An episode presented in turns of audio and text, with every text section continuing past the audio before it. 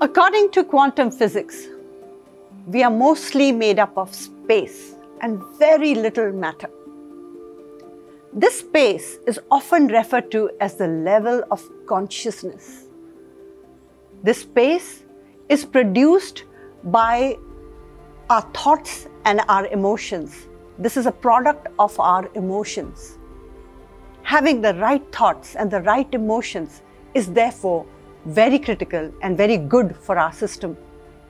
Having high frequency thoughts like trust, forgiveness, being more understanding, helpful is far more beneficial than low frequency thoughts like shame, guilt, apathy, fear, desire, greed, anger, pride.